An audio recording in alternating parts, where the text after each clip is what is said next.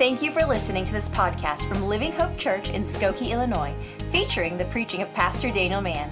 For more information about our church, please visit us online at livinghopechicago.com. We hope that today's message will encourage you in your relationship with God.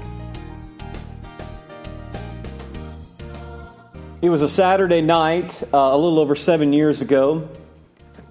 Melissa and I were about ready to go to bed. We were had uh, church the next morning, and so trying to get a good night's rest. And um, the only thing different about that night is my parents had taken us out to this really nice restaurant. My dad had just received some um, gift cards. It was right after Christmas, and so we went out for kind of a, a post Christmas celebration meal. So we were stuffed and full and satisfied. We go to bed, wake up the next morning to Melissa shaking me, saying, Daniel, Daniel, I think we need to go to the hospital. I think my water broke. Now, Carly was our first child. All I knew about these situations is basically what you see in the movies and on TV. So I think water breaks, we are about to have this baby right here. We got to get in the car, we got to go. And Melissa calls uh, uh, the hospital and they said, Well, you know, you can probably take your time and uh, come in, you know, after you get ready. You don't have to rush in over here or anything because ask her a few questions. They didn't feel like she was in labor right away. And I'm thinking, take your time. Melissa's in there putting her makeup on, getting ready. I'm like, we got to go. We got to get there. We, we don't, I'm not a doctor. I can't, I can't deliver this baby. So we get to the hospital. It's early morning. I've called my pastor to say we're not going to be able to be at church that morning, and I worked on the staff, so I had a lot of responsibilities at the church. Let him know not going to be able to be there. We, we might be um, meeting Carly today. So we go to the hospital and wait and wait. Our family shows up. Melissa's family shows up. My uh, sister shows up. Tommy, Melissa's brother, there shows up. And we're waiting and waiting and waiting. And a long story short is Carly decided that she was going to wait almost 24 hours after we got to the hospital to come and to be born. And I just remember the, the waiting and waiting in that hospital room and all around the hospital for her to come. You see, last week we learned in our series, The Story, we learned that, that God had made a promise and that God was going to send one. He was going to send a Messiah, one that He had anointed and chosen, who would crush the enemy and who would rescue fallen humanity. And we're learning in this series that we are called the, that we're calling the story that the Bible tells one grand story. It's God's story. And we learn that He's at the beginning and He's the focus of it all, that He created it all by His Word, and it was all good. Then we learned about the fall and how that through sin and rebellion, the perfection of creation was ruined. Last week, though, we learned that God didn't leave us helpless and hopeless in the midst of our sin and in the midst of the curse of sin. That God in the Garden of Eden gave a promise that there would come one who would crush the devil and who would redeem fallen humanity. And today I want us to look at the fourth message in this series that I've simply titled The Coming. As we saw last week that that glimmer of hope found in Genesis 3:15 that the seed of the woman would crush the head of Satan that that God began to unfold specific details about the one who was to come. But centuries passed. Mankind endured the suffering that comes under the effects of sin sickness war calamity and and God's people were crying out for him to send the promised one. Even those who, didn't know God and didn't know that God was sending one to redeem were suffering and crying out for, for rescue, that their hearts were restless in this world that seemed to be all falling apart. And the scripture tells us that when the fullness of time had come. Galatians 4 4. When the fullness of time come, that God sent forth his Son. That God kept his promise and sent his Son into the world, the coming into the world of the Messiah. Will you look with me at John chapter 4, and I'm going to read two verses. John chapter 4, verse 25 and 26. The Bible says this. We're picking up on a story about a, uh, Jesus encountering a Samaritan woman, and she knows some things about uh, the Old Testament.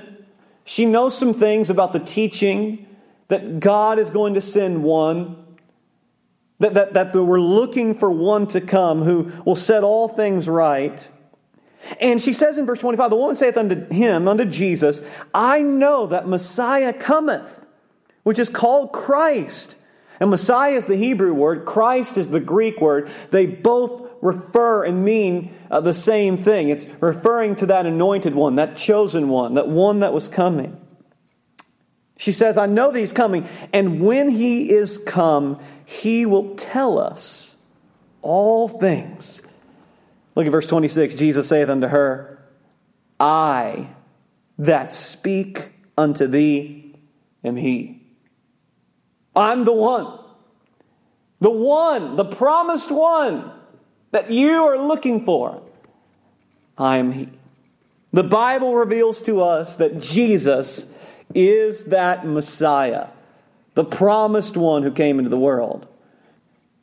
Jesus proved and demonstrated by his life, demonstrated in incredible ways that he is the Messiah, the one that God had sent into the world. And today I want us to look at three things that set Jesus apart and prove that he is the Messiah, the Savior.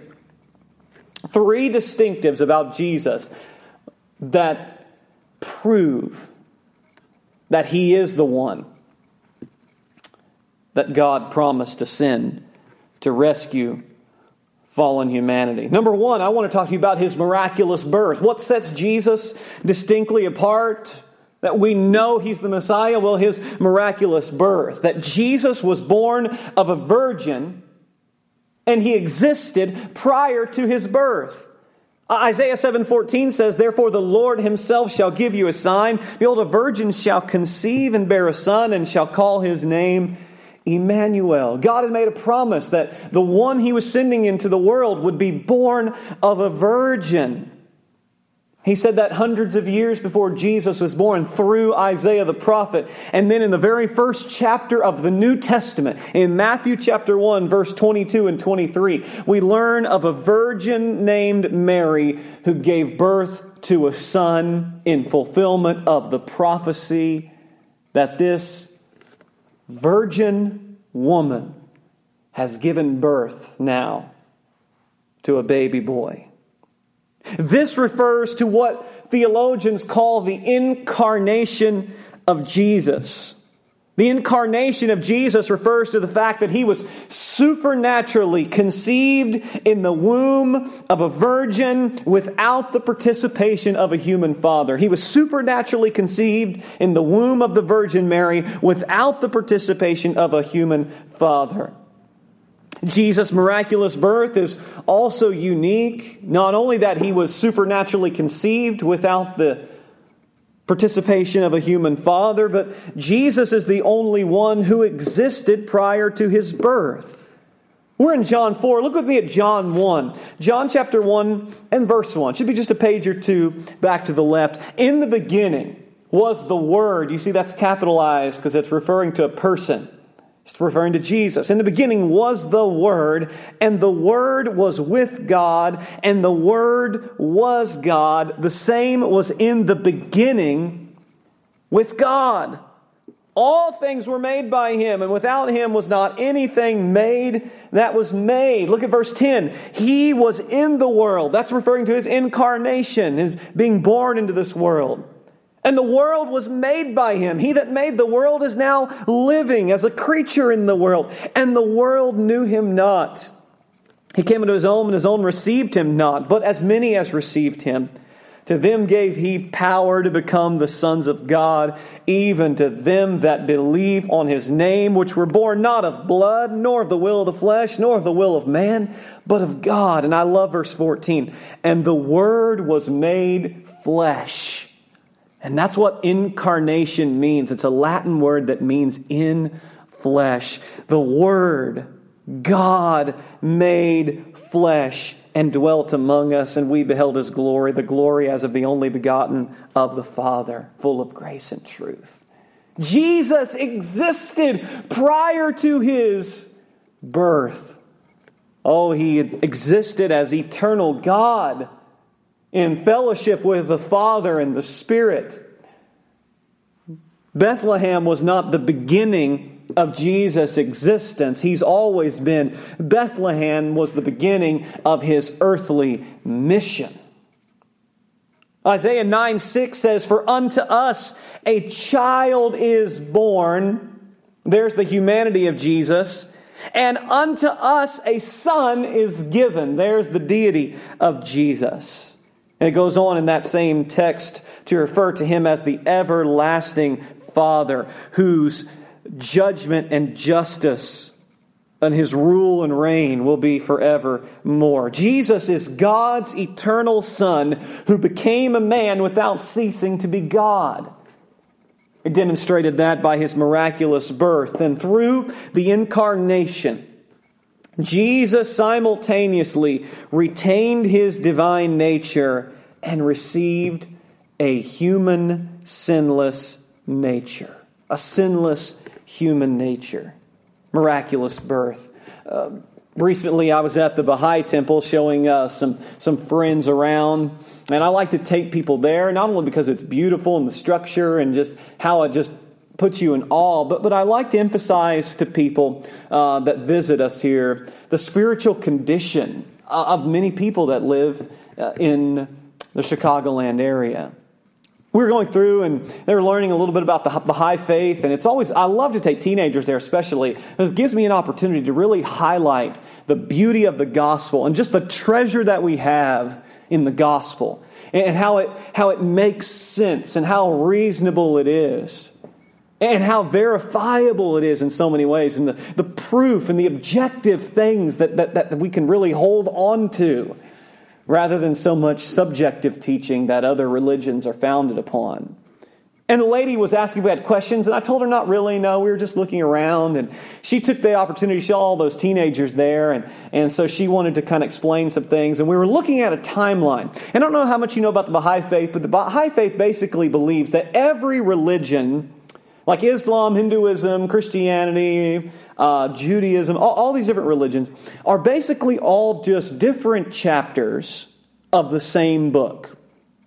And no matter what you call these other gods like Allah or Jehovah or, or what have you, um, it, it's really just one God, they say, coming from different perspectives and different people referring to that. And so they really believe um, that there's no essential difference in any of the major religions. So they have this chart, and it shows when all the different religious leaders were born and when their ministry was. And they have Moses or Abraham and uh, Krishna and, and Moses and Muhammad and Jesus, and they have a list of all these different major, and they call them all prophets who at different times spoke in behalf of God, but contrary to what many people believe, as the Baha'is say, that all of them were referring to the same God, not different gods. Now, obviously, we dispute that and believe very different from that. That the God of Islam is not the God of the Bible. The God of Abraham, Isaac, and Jacob is not the God, the false God that Muhammad spoke of, and so forth. And so we're looking at this chart, and, and she was saying all these things, and I said, well, well, we're Christians and followers of Jesus. And she said, oh, that's great. And I said, uh, I said, well, do you believe that Jesus is the Son of God? Uh, she said, no, I, I don't. I said, well, in Christianity, there's a big problem with your chart, because in her chart, it had Jesus coming um, when he was born and, uh, the, you know, um, in Bethlehem. That would have been thousands of years, you know, before others had been born. And so, in fact, it was a long time before Abraham was born. And so she had this chart, and I said, The problem with your chart, though, is that Jesus said that he existed before Abraham. And we had a great conversation for just a second or two where I was able to kind of show her the, the uniqueness of the God, that Jesus was not he didn't claim to be just like every other prophet that came. In fact, he said in John 8, 57, 58, Your father Abraham rejoiced to see my day. He saw it and was glad. Then said the Jews unto him, That thou art not yet 50 years old, and hast thou seen Abraham? Jesus said unto them, Verily, verily, I say unto you, before Abraham was, I am. You see, her chart fell apart because Jesus is saying, No, I have always existed. I am eternal. I am God in the flesh. Jesus is unique and distinct because of his miraculous birth. No one has ever come into the world like Jesus, and no one has fulfilled the prophecies that God said the Messiah would be fulfilled, namely that he would be born of a virgin. And as we share the gospel with believers, as we're sharing the story, of God with them. We must emphasize that Jesus is God. We must point to the claims of Jesus that He's eternal, that Bethlehem was not His beginning, that He's always been. He's in the beginning. He is the beginning. He was sent from heaven by the Father into the world. And can I ask you, are these just facts or do you personally believe this? I didn't ask you if you understand it, but I ask you, do you believe? One man said, I think it was Herbert Lockyer, he said, if we try to explain the virgin birth, we'll lose our reason. But if we deny and discredit the virgin birth, we will lose our soul. For no one can be a Christian who rejects the fundamental truth of the incarnation. The miraculous birth of Jesus. oh, by it, he demonstrated that he is the Messiah. Not only does he distinctly prove himself to be Messiah through his miraculous birth, but secondly, through his flawless life. In Romans chapter 5, verse 12 through 19, we learn that, that, that every person born into this world naturally, who have come from Adam and Eve, that sin has been passed down to every person born of their parents. That sin is a universal trait of all fallen humanity. Let, let me read to you a verse or two from Romans chapter 5. Romans chapter 5, verse 12 tells us that as by one man sin entered into the world and death by sin, so death passed upon all men for that all have sinned. So death and sin is passed down from Adam to all who are born into this world. It goes and passes down, and it came into the world by one man, that is Adam, and it's passed down as a universal trait of all fallen humanity. But the beautiful thing about the incarnation is that through Jesus' miraculous conception in the womb and birth, that he retained his deity and received a sinless human nature. You see, the scripture teaches that Jesus is fully human in every way except for sin. He's human in every way except for sin. 2 Corinthians 5:21 tells us that God made him to be sin for us who knew no sin, that he was the sinless and perfect and flawless one. He who knew no sin took our sin Hebrews 4:16 says that we have a, high priest that, that, that cannot be touched with the he says we have not an high priest which cannot be touched with the feelings of our infirmities. In other words, Jesus knows what it is to suffer. He knows what it is to feel the weakness and the struggle of this life, but he was in all points tempted like as we are, yet without sin. 1 Peter 1:19 says that Jesus is the spotless lamb of God without blemish. That's referring to his perfection. Oh, and 1 John 3, 5 and 6 tells us that Jesus came into the world to take away our sin, and in him is no sin. What's the teaching here? It's teaching that Jesus lived a flawless, perfect, sinless life. That he's absolutely perfect. And while on this earth, in this fallen, cursed world, with all of its pain and sorrow and temptation and woes, he lived a perfect and sinless life. Galatians 4 4 and 5 tells us that, that, that God sent forth his Son, made of a woman, there's his birth made under the law. What does that mean? Jesus did, it means that Jesus did what no other human has ever been able to do, that he perfectly lived under the law in perfect obedience. Now, in one sense, all of us born into this world are under the law. We're, we're, we're to live under the law that our Creator God has given us. And Jesus was born, and he was not an exception, that he lived under the obedience to God, to his Father. The difference between us and Jesus is that we failed under the law, that, that we did not hold up under the law. But Jesus perfectly upheld the law, living under it in full obedience. He fulfilled the will of the Father, never sinning. You know, sometimes it's funny, dating couples will, will say about the, the other one that they're dating, that they'll say, you know, she is perfect.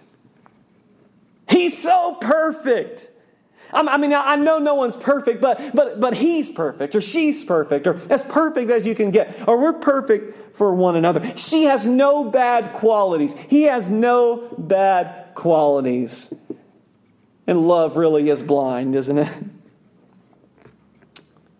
And when we're saying that, that people are obviously know that the person is not really perfect, although some couples seem to be so love struck that they don't even notice. But they, when they normally when someone says that, what they're really saying is, "Oh, I uh, this person just I admire so much about them."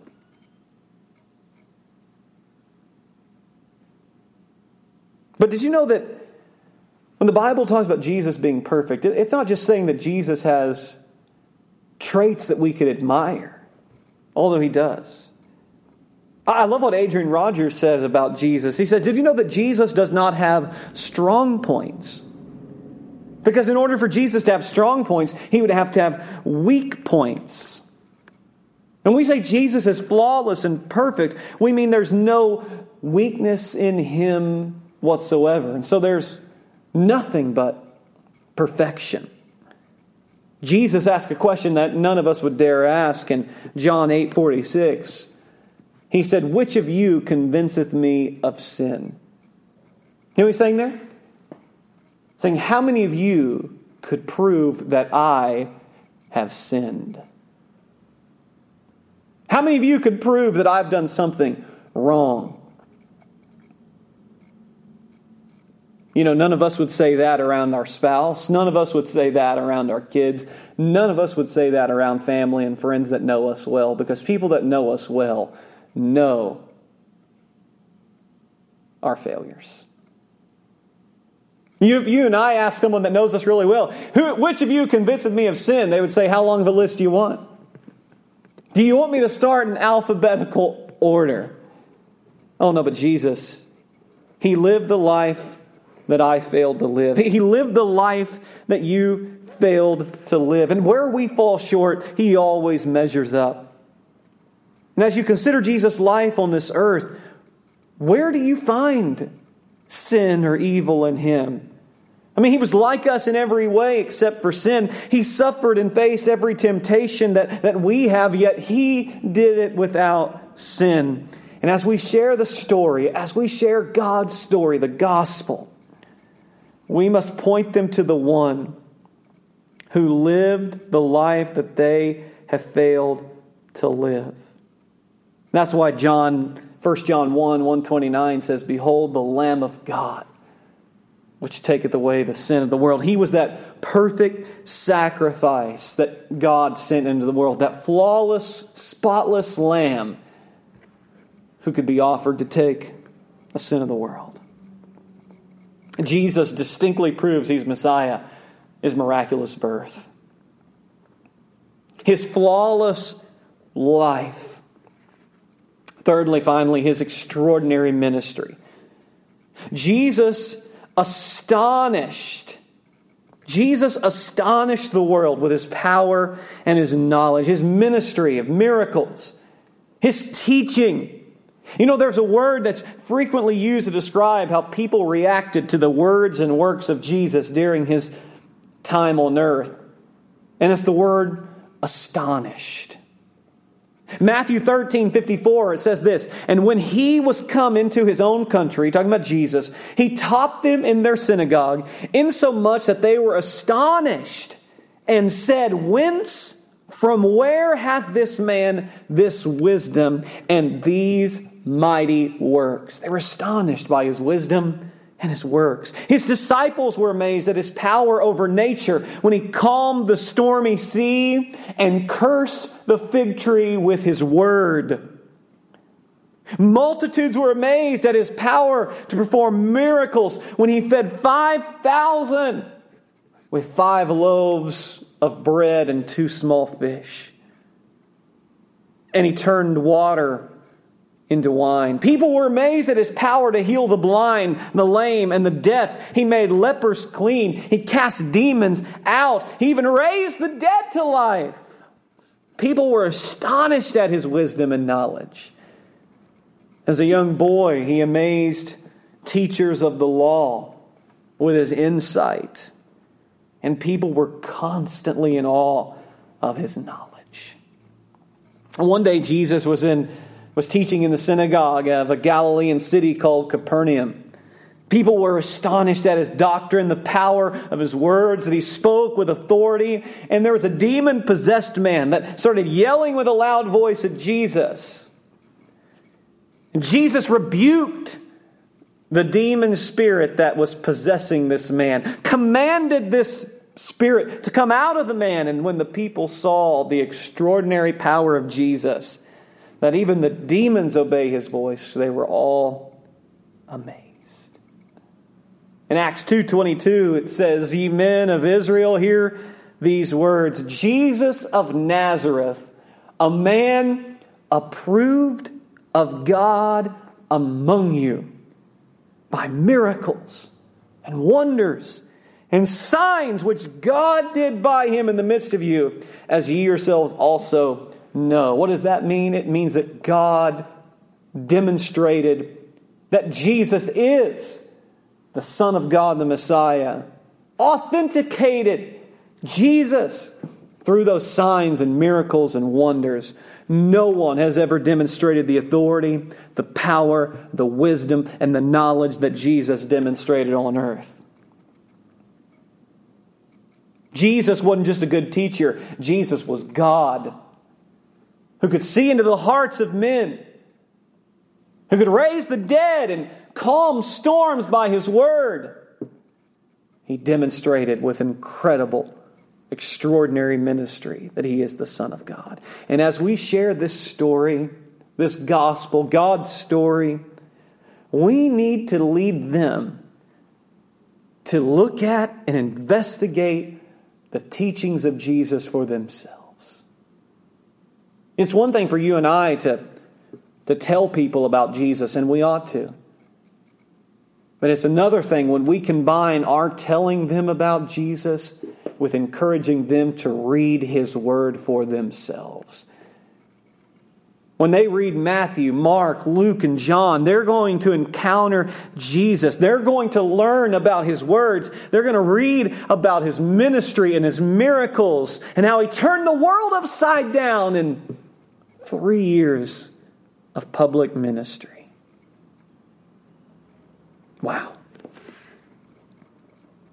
I love what? I'm going to close with these thoughts. Adrian Rogers, again, to quote him, he said this After 2,000 years, there is never one minute on this earth that millions are not studying what Jesus said. Think about it. He's a person who lived in a tiny little land two millenniums ago, yet his birth divides the centuries from BC to AD. He never wrote a book, yet libraries could be filled with the volumes that have written about the Lord Jesus. He never painted a picture, Yet the world's greatest art, greatest dramas, music, and literature have Jesus Christ at their center. He never traveled far from his birthplace, yet his testimony has gone around the world. He only had a handful of followers and a ministry of only three short years. Yet 2,000 years later, we're still saying, Jesus, your name is wonderful. He had no formal education, yet thousands of universities, seminaries, and colleges are built in the name of Jesus Christ. To know Him is to love Him. To love Him is to trust Him. To trust Him is to be radically, dramatically, and eternally changed, to be transformed. Human speech is too limited to describe him, the human mind too small to comprehend him, and the human heart can never completely, totally absorb who Jesus Christ is God manifest in the flesh.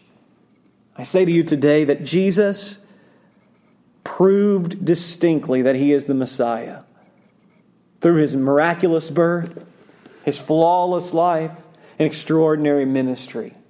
He proved that he is the one who came into the world, that God promised would come into the world to rescue fallen humanity. Everyone has to make a decision about Jesus. C.S. Lewis said there are really three options. When we're making our decision about Jesus, we must take one of three directions. The one is that he's a liar, that he intentionally deceived people, knowing he was not the Messiah, but lied to them. The second is that he's a lunatic, that he really thought he was God in the flesh, but he was deceived himself and not in his right mind. The only other option after that is that he's Lord. That he is not a liar, that, that he's not a lunatic, but that he's the Lord of glory.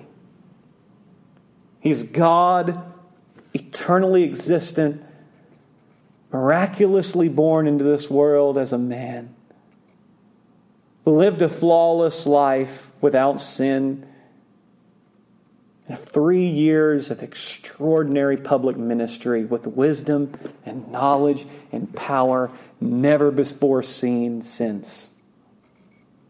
Before or since. What's your decision about Jesus? What do you really truly believe about him? I want to invite you to believe on Him.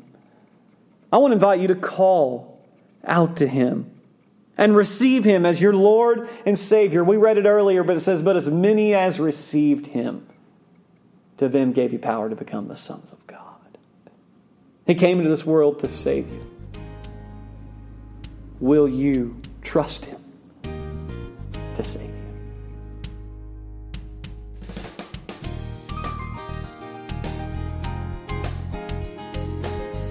committed your life to Jesus Christ or made a spiritual decision, we would like to rejoice with you. Please connect with us on our website, livinghopechicago.com. We hope you'll join us next time for another encouraging message from God's Word.